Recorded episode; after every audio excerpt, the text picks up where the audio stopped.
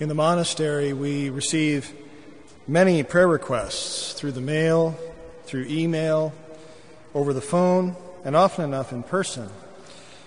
Every so often, someone asks for prayer and immediately apologizes. I know I shouldn't ask for this, but please pray that I get this job that I really want. Or pray that my son's team wins the championship. And so on.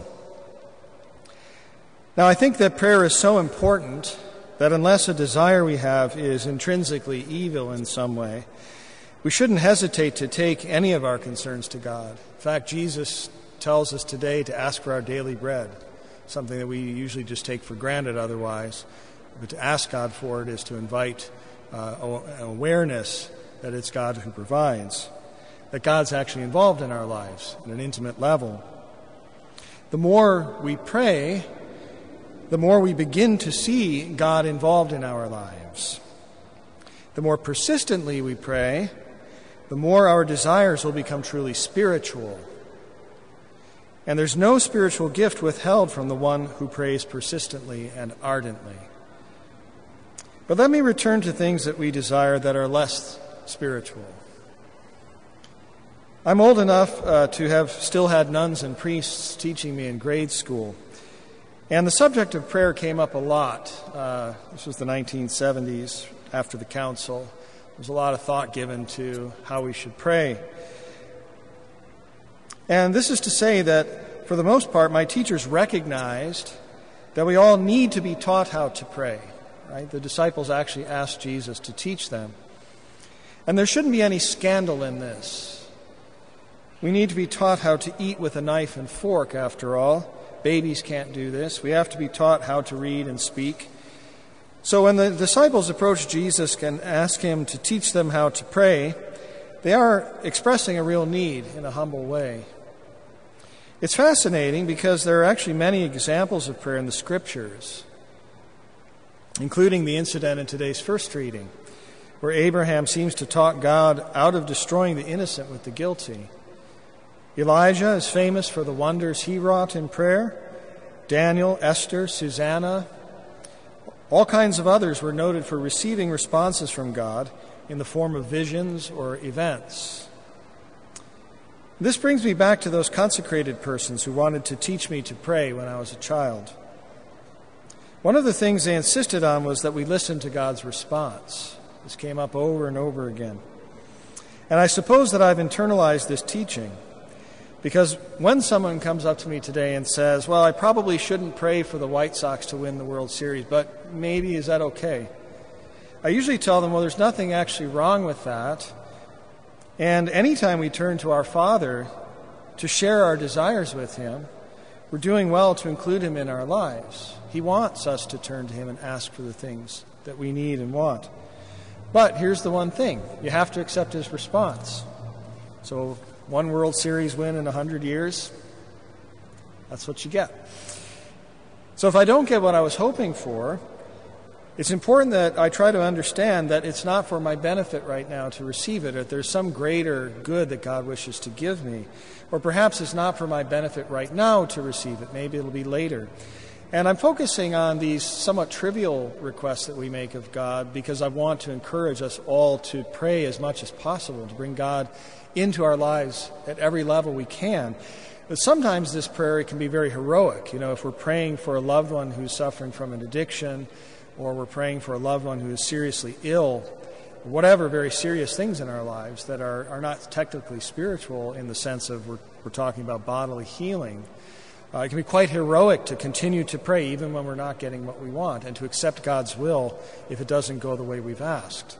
And so there's something very uh, saintly about this kind of persistence in prayer.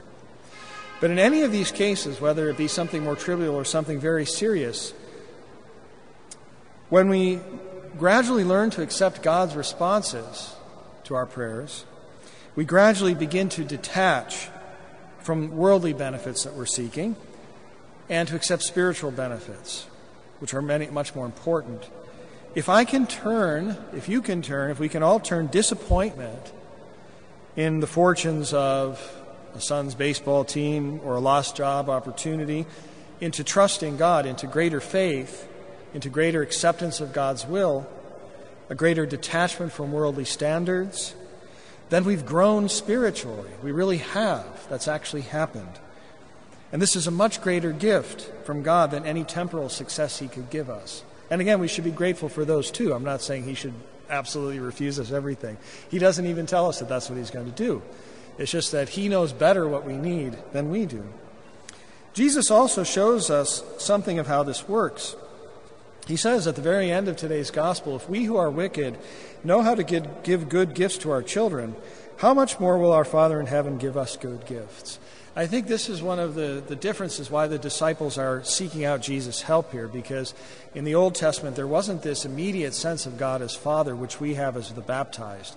So God wants us to turn to Him as a Father. He wants us to be children of Him and to trust that He's going to give us, like a father would, a good father, the gifts we need.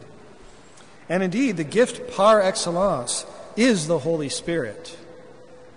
And the gifts given through Him wisdom, understanding, piety, fortitude, and so on.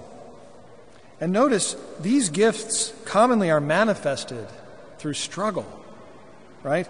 If God always gives us what we ask for and what we want, we're not likely to make a lot of progress in understanding how the world actually works. Because oftentimes, you know, what God is telling us is, you know, that's not how things actually work. What you're asking for goes up against reality. I'm sorry, but that's it. So we can grow in understanding, we can grow in wisdom when we don't get what we want. Uh, if we always get what we want, it's not likely that we'll grow in fortitude, persistence, perseverance, or reverence toward God. Acceptance that, again, God is God and I'm not. And how much better to mature in understanding and in perseverance and reverence than simply getting what we want. And then, when we begin to understand this, we can begin to pray for these gifts, for spiritual gifts. And uh, this is uh, where a real battle begins or can begin uh, one of the brothers was talking to me last year, and he said, I, I began to pray to God for patience, and immediately what happened is uh, everything began to frustrate me. Yes, of course, because we can't grow in patience if nothing ever contradicts our will. If we don't have to endure anything, right? So God's answering your prayer when you ask for patience and He gives you obstacles. Uh, but when we begin to pray for these gifts uh, and accept them from God, literally nothing in this world can harm us. And we will long all the more for the world to come, where none of the things that we're, we're attached to here will ever be taken away. This is the ultimate gift that God wishes to give us resurrection by the power of the Spirit in His Son. And we experience this, we begin to sense this now when we live more and more by faith. And again, the more we pray, the more we're going to live spiritually, we'll live by faith. Faith in God's protection, faith in God's presence in the Holy Eucharist and the sacraments, faith in the Scriptures as the Word of God, and so on. So, by all means, turn to God with everything you need, with all your needs in prayer. But let us all make an active assent to whatever God's answer is, since we believe that He arranges all things for the good of those who love Him.